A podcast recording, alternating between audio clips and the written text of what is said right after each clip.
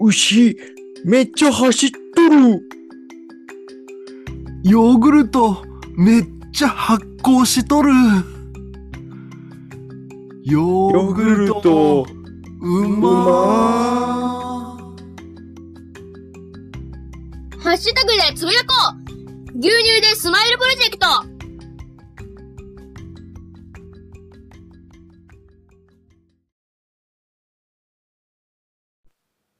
皆さん、こんにちは。コバちゃんでございます。本日、牛乳562杯目ということでお届けしようと思います。牛乳562杯目ということなんですが、牛乳562杯目、562ということなんですけども、えーこ、こ、こ、小橋です。むらむら、むらむら、に、にわか雨。小橋です。むらむらむらむら、にわか雨。ということでね。もう天才の発想ということで、皆さん理解できなかったんじゃないでしょうか。まあそんな感じでね、今日も一杯お届けしようと思うんですけども、えーっとですね、昨日ちょっとね、反省した配信をさせていただきました。のぼたのね、怒りを受けてね、今後どうしていこうかとかね、あの、本当に申し訳なかったっていうね、え配信をさせていていただきました。えーそしてね、そんな中で、あの、X の方でね、リスナーさん、小原さんの方からメッセージいただきました。えー小原ネーム、桃之助さんからいただきました。コバちゃん、こんにちは。桃之助です。反省された回の配信聞きました。が、あまり気を落とさずに前を向いて頑張ってください。最近のいいねの数など余裕で100を超えていて、コバちゃんの影響力はすごいですね。いやいや、とんでもないです。一人で山の上で酪農をされていますが、どうか無理せず楽しんでください。応援してますよ。このメッセージは配信で読んでいただくなくて大丈夫ですよ。ということでいただきました。桃之助さん、本当にありがとうございます。えーそんな感じでね、えー心配をしていただいた方もね、結構いらっしゃったみたいで、えー百年酪農のあおちゃんなんかはね、えー、コバちゃん、いじけちゃって、みたいな感じでね、えーかっこ笑いみたいな感じでね、えーニヤニヤしながら楽しんでいる方もね、いらっしゃった反面ね、桃之助さんのようにこう心配してくださってね、えーお便りをいただきまして、本当にメッセージをいただきまして、本当にありがとうございます。それでですね、その配信を受けて、なんとのぼたんからですね、メッセージが届きました。インスタの DM の方で届きました。えー、なんて届いたっけ？えっ、とですね、インスタの DM の方で、全く怒ってないよ。わらわら。むしろ感謝してる。ということでね、いただきましてですね、ちょっと僕困惑しております。はい。これ僕マジでガチでのボタン怒っちゃったと思ってたんですけども、あれは演技だったんですか？のボタン。いや、演技にしてはちょっとね、あの、演、あの、演技としてはちょっと、ね、のボタン節みたいなのがね、かなり効いてたんで、いや、これどうなんですかね？ちょっと、のぼたんと今度でまた話を、話し合いをしなきゃいけないかなと思ってるんですけども、まあ、どちらにせよね、え僕の方がね、完全に非がありますので、まあ、あの、ちょっとね、再度ね、直接本人に謝って、ちょっとこの件はね、あの、一旦ね、えーなしということでお願いしたいと思います。まあ、ただね、今後のミュージカルのトークなんですけども、しばらくね、1年以上ミュージカルトークやり続けてきたんですけども、まあ、最初の頃にね、リクエストいただいた方とか、ね、いつの間にかフェードアウトしていなくなった方もたくさんいらっしゃいますよね。例えば、オタクさんとかね、これ古くからのリスナーさんじゃないと、小原さんじゃないとわからないかもしれませんが、オタクさんとか、ただの牛好きさんとかね、うーん、プッチョさんとかね、覚えてますからね、皆さん。他にもね、たくさんね、いただいてて、で、ここ数ヶ月なんですけども、まあ皆さん気づいてると思うんですけども、本当にありがたいことなんですが、もうほぼほぼレギュラーメンバーという形で、えー、広く浸透していないっていうのがお分かりいただけると思います。はい。まあ、サイレントリスナーさんっていうね、サイレント小腹もね、いっぱいいると信じたいんですけども、まあ、リクエストいただける方は本当に限定的ということで、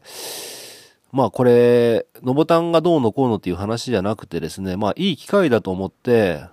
ちょっとね、今度のコッティさん、あおちゃん、たくまくんとのミュージックトークでですね、一旦ね、最終回とさせていただきまして、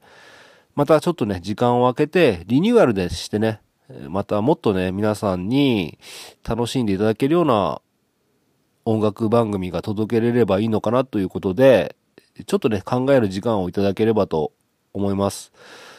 まあ、メインパーソナリティをメインでやってくださっていた、あおちゃん、きみさんのボタンにはね、ごめんなさい。全然相談してる。相談してないので、また違った意味で怒られそうなんですけども、一旦ね、えー毎日配信はやめずに、ミュージカルトークだけね、一回ちょっとお休み期間ということにさせてください。よろしくお願いします。はい。そんな感じでですね、えー今日も一杯お届けしようと思います。えー今日562杯目ということで、今日はね、実はですね、お便りが届いておりまして、そのお便りを今日の一杯させてもらいたいんですけども、今日の一杯は、もしもタイムマシーンがあったのならということでお届けさせてください。こちら、えー僕の楽して生き抜くラジオお便りフォームの中で、えっ、と、お題をね、たくさん用意させてもらってるんですけども、その中の一つで、もしもタイムマシーンがあったのならっていうね、えー項目がございます。そちらを、なんと選んでいただいて、本日ね、お便りをいただいておりますので、紹介させてください。えー小腹ネーム、赤チンさんからいただきました。30代女性の方、お住まいの地域が栃木県ということでございます。えーありがとうございます。どちら様ですか？酪農家さんでございますね。栃木県の酪農家さん、ありがとうございます。えーもしもタイムマシーンがあったら、あったのならを選んでいただいております。一番美味しかった牛乳は何杯目でしたか？えー宿坊さんの会ということでいただきました。これ、最近聞き始めた方はね、ちょっとわからないと思うんですけども、何杯目かね、え忘れてしまったんですが、おそらく100杯目以下のところで、えー僕の元前職のね、運送業の時の後輩がね、えー残念なことにね、癌で亡くなってしまって、そのことを、その思いをね、告げる一杯ということでお届けさせてもらいました。あちょっとね、僕も泣いてしまったりして、お聞き苦しい回になったと思うんですけども、ありがとうございます。じゃあね、早速、もしもタイムマシンがあったのならの本文を紹介させてください。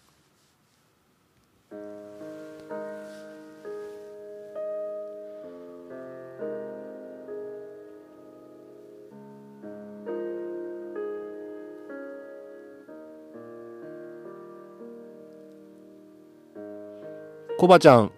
こんにちは。スマイル改めて赤チンでよろしくお願いします。もしもタイムマシーンがあったのなら、ってことで私なら父が元気だった頃に戻りたいです。父が他界してもう8年になります。私は早くしてかっこ10代のうちにお嫁に行ってしまい、実家に帰るのはお正月やお盆だけ。電話やメールもたまにする程度でした。私に子供が生まれ1ヶ月頃だった頃、父から電話。何気なく取ったところ、癌になっちまったと、癌イコール死を想像してしまい、号泣する私に、だから言いたくなかったんだよ。子供も生まれて大変な時に、それでも泣いている私に、俺は知らね、俺は死ぬ気ねえから。これからが楽しい時なのに死なないよ。と逆に励まされちゃったりして。それから辛い抗がん剤に耐えて耐えて良くなった。これからは治るだけだ。と意気込んでいました。でも、癌は強かった。癌と分かってからは、毎日メールしたり、たまに電話したり、どこか出かけたり、実家に帰る頻度も増えました。でも、それじゃ遅いんですよね。悔やんでも悔やみきれません。だから、タイムマシーンがあったら、父が元気な頃に戻って、それこそ電話やメールもどこか行ったりなど何でもしてあげたい。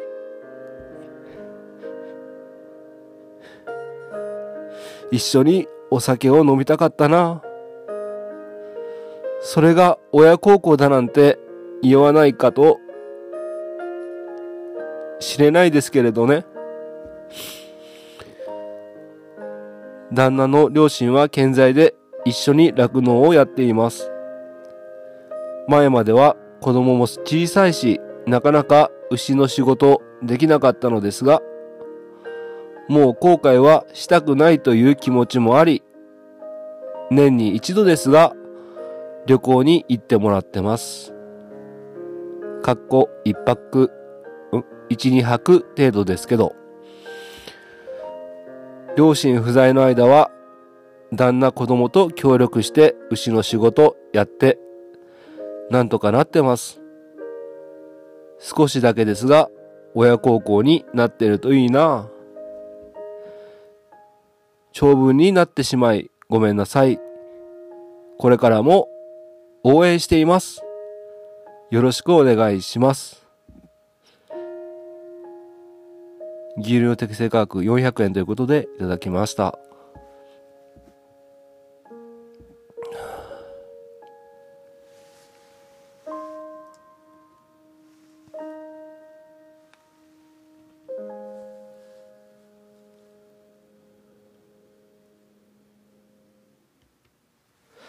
はい。ということで、赤字さん、お便りありがとうございました。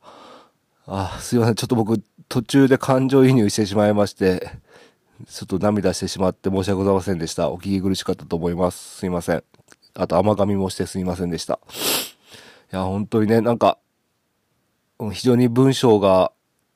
良くてですね、その時の光景が僕も頭の中にちょっとよぎってしまいまして、想像できてしまいまして、うん、ね。まあ、本当にね、やっぱり、本当に大事なことっていうのは、やっぱね、なくしてから初めて気づくってよく言いますけど、僕もやっぱり痛いほどね、同じような思い何度もしました。何度もってね、言うほど経験豊富ではないんですが、うん、やっぱりそういうね、思いをしたからこそね、今の、うん、ご両親の方に、えー大切な気持ちが芽生えて、えー旅行に行ってもらったりしてるっていうことで、本当にね、あの、ちゃんとした経験がね、ちゃんと生きて今になって、今、ごめんなさい、ちょっと 何言ってるかわからなくなっちゃった。えそういった経験をちゃんと活かしてね、今にな、今に至っているということで、ちゃんと行動できていてね、赤チンさん、本当に偉いと思いますよ。うん。で、ね、天国のお父さんも、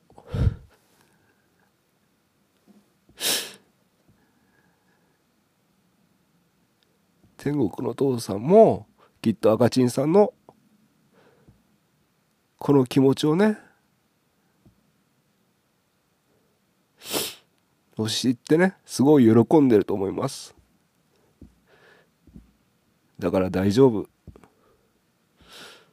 今にちゃんと活かしてるからね、赤チンさん大丈夫です。偉いと思います。はい、そんな感じで、僕もね、やっぱおばあちゃん、ね、去年亡くしちゃって、最愛の妻とも離婚して本当に後悔だらけで。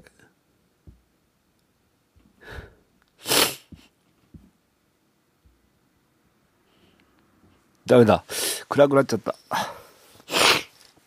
はいということでですね本当にありがとうございます。あのー実はですねこの赤チンさんからはえっ、とスマイル改め赤チンでよろしくお願いしますということで、えーいただいてたので、えっ、と、実はですね、以前にカッシーさんという方からね、お便りいただいてたことありますよね。覚えてますかね？あの、一回しかね、お便り読み上げてないんで、覚えてる方も少ないかもしれないんですけども、その後にね、えーその時にね、カッシーさんが、なんか誕生日が、誕生日の日付が12月29日ってなってて、あれ？もしかして今日誕生日ですか？っていう形で聞いてたんですけど、西暦が2023年になってたんで、あ、じゃあ違うんかなと思ってね、そういった感じでお便り読まさせてもらいました。えーその後にね、スマイルさんから、えっ、と、お便り来てたんですね。ちょっと読まさせてください。これ赤チンさん、元スマイルさんですね。え小原ネームスマイルさんからいただきました。30代女性の方。お住まい地域は栃木県で酪農家さんということで、えーその他を選んでいただいて、ハッピーバースデー歌ってほしいですっていうことなんですね。本文紹介します。小原ネーム、カッシーの嫁です。これ、先ほど読んだ赤チンさんでございます。えーこんにちは。昨日は夫のお便りを読んでいただきありがとうございます。が、誕生日をミスるという、点々点。昨日12月29日は、夫カッシーの、あ、カーシー、ごめんなさい。カッシーって言ってたけど、カーシーさんですね。すいません。夫、カーシーの誕生日だったんです。えーハッピーバースデー歌ってほしかったみたいで、てんてんてん、歌ってもらえますか？夫はコバちゃんのラジオ全部飲み干してますが、私はまだ110杯目あたりで、まだまだ小腹にはなれず、頑張ります。かっこ笑い。毎日早起きして搾乳して、それでも入ってくる乳代はごくわずか。なんだかやりきれませんよね。でも今は頑張るしかないと思ってやってます。いつかはヘルパーさんに牛のこと任せて旅行行くのが今の夢です。毎日寒くて嫌になりますが、お互い頑張りましょう。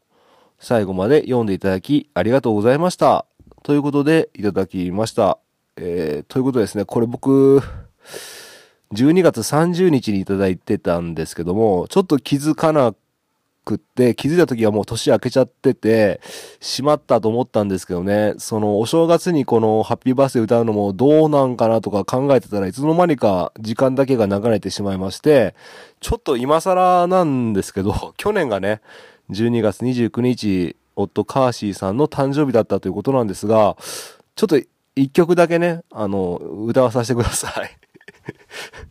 あの、今更ですけどね、今更歌われてもね、嬉しくないかもしれませんが、ハッピーバースデー、ね、ちょっと歌わさせてください。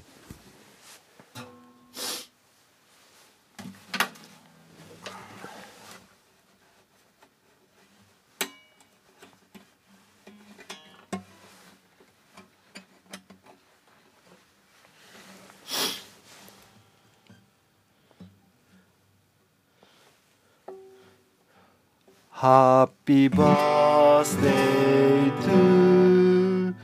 you. Happy birthday to you. Happy birthday, dear かし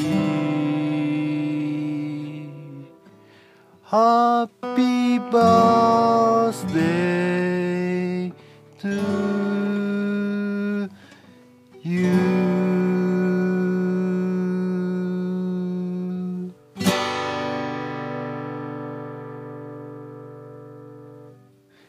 しい嫁さん。優しい嫁さん。優しい嫁さん。優しい嫁さん。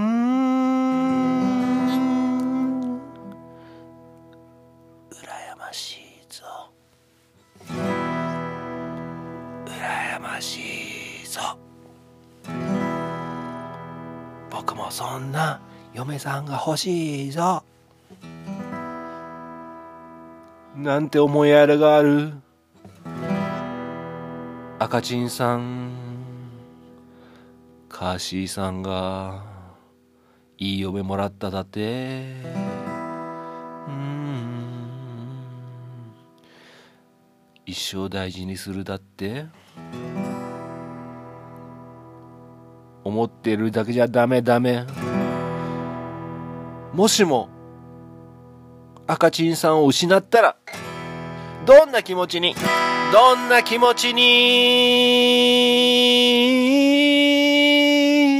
なるか想像してください。そしたらきっともっともっともっと。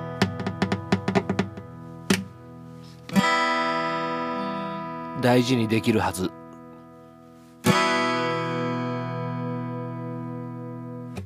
はいということですね。限られた情報の中からね歌ったので非常にお聞き苦しくなったと思います。すいませんでした。はいそんな感じでね改めてねカーシーさん去年の12月29日ということでねもうとっくり過ぎちゃったんですけどもおめでとうございました。まあそんな感じでねハッピーバースデーはリクエストをいただいたら歌うということにしておるんですが、やっぱね、僕あの去年に比べたらね、ちょっとね、いろいろとね、余裕がなくなっちゃって、誕生日を入力するね、欄が、あの、お便りフォームにあったんですけども、それちょっとね、一回削除させてもらいました。あまあ、ただね、この番組聞いていて、えー誰かにプレ、誕生日ば、ば、ば、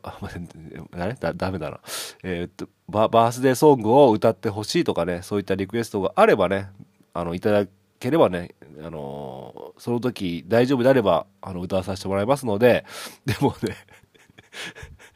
あの下手でしょ僕。嬉しくないと思うんだよな。はい。まあ、僕でよければね、またリクエストいただければと思います。そんな感じでね、えっ、と、カーシーさん、そして、カーシーさんおめでとうございます。そしてね、お嫁さんの、えースマイルさん、改め赤チンさん、えーお便りありがとうございます。そしてね、赤チンさんの方はね、X の方でも、牛乳でスマイルプロジェクトのタグをつけて、牛さんとかもね、投稿していただいて、またね、新しいくね、スマイルプロジェクトタグを使ってね、投稿されてるのを見てね、僕もすごく嬉しく思いました。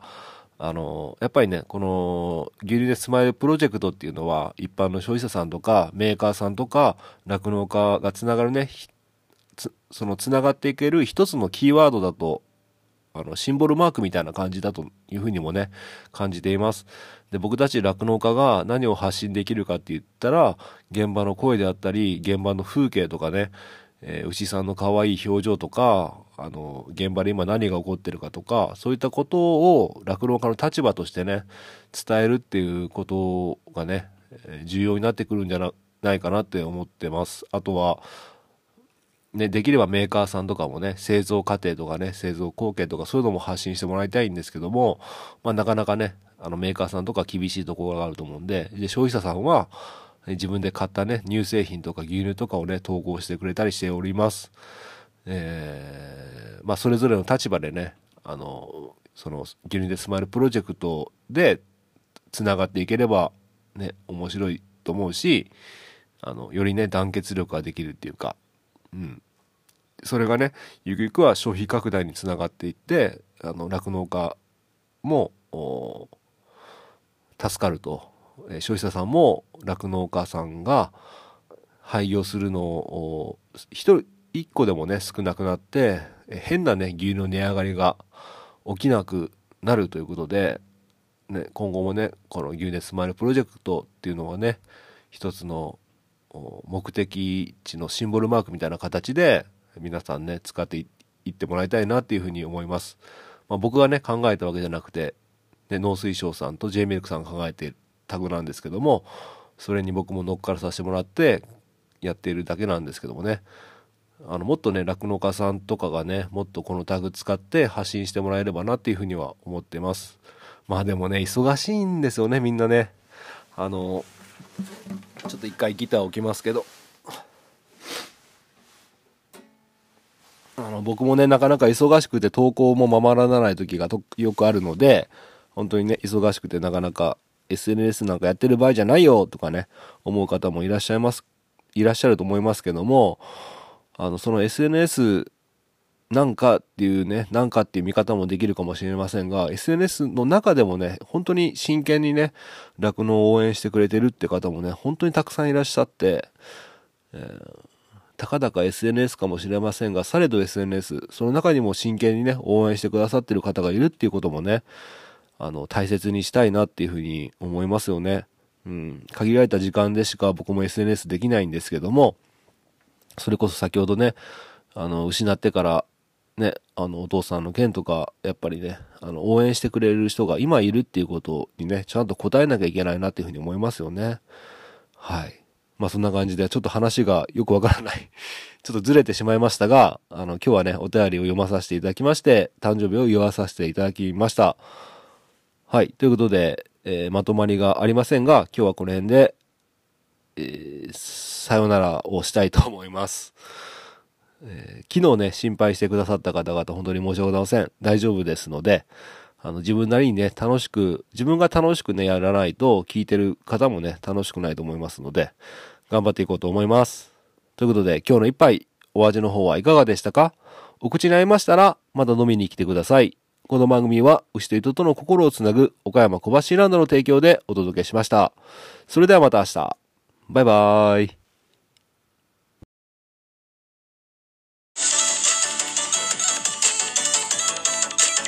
はい、かっこちゃん、クリスピーチーズあげる。あークリスピーチーズ美味しい。これどこで売ってるの？これはね、みニセコの道の駅だったり、あ、オンラインショップで買えるよ。ニセコ、リンリンバーム、ム、クリスピーチーズ、ズ、オンラインショップでえ、検索。検索。ハッシュタグでつぶやこう牛乳でスマイルプロジェクト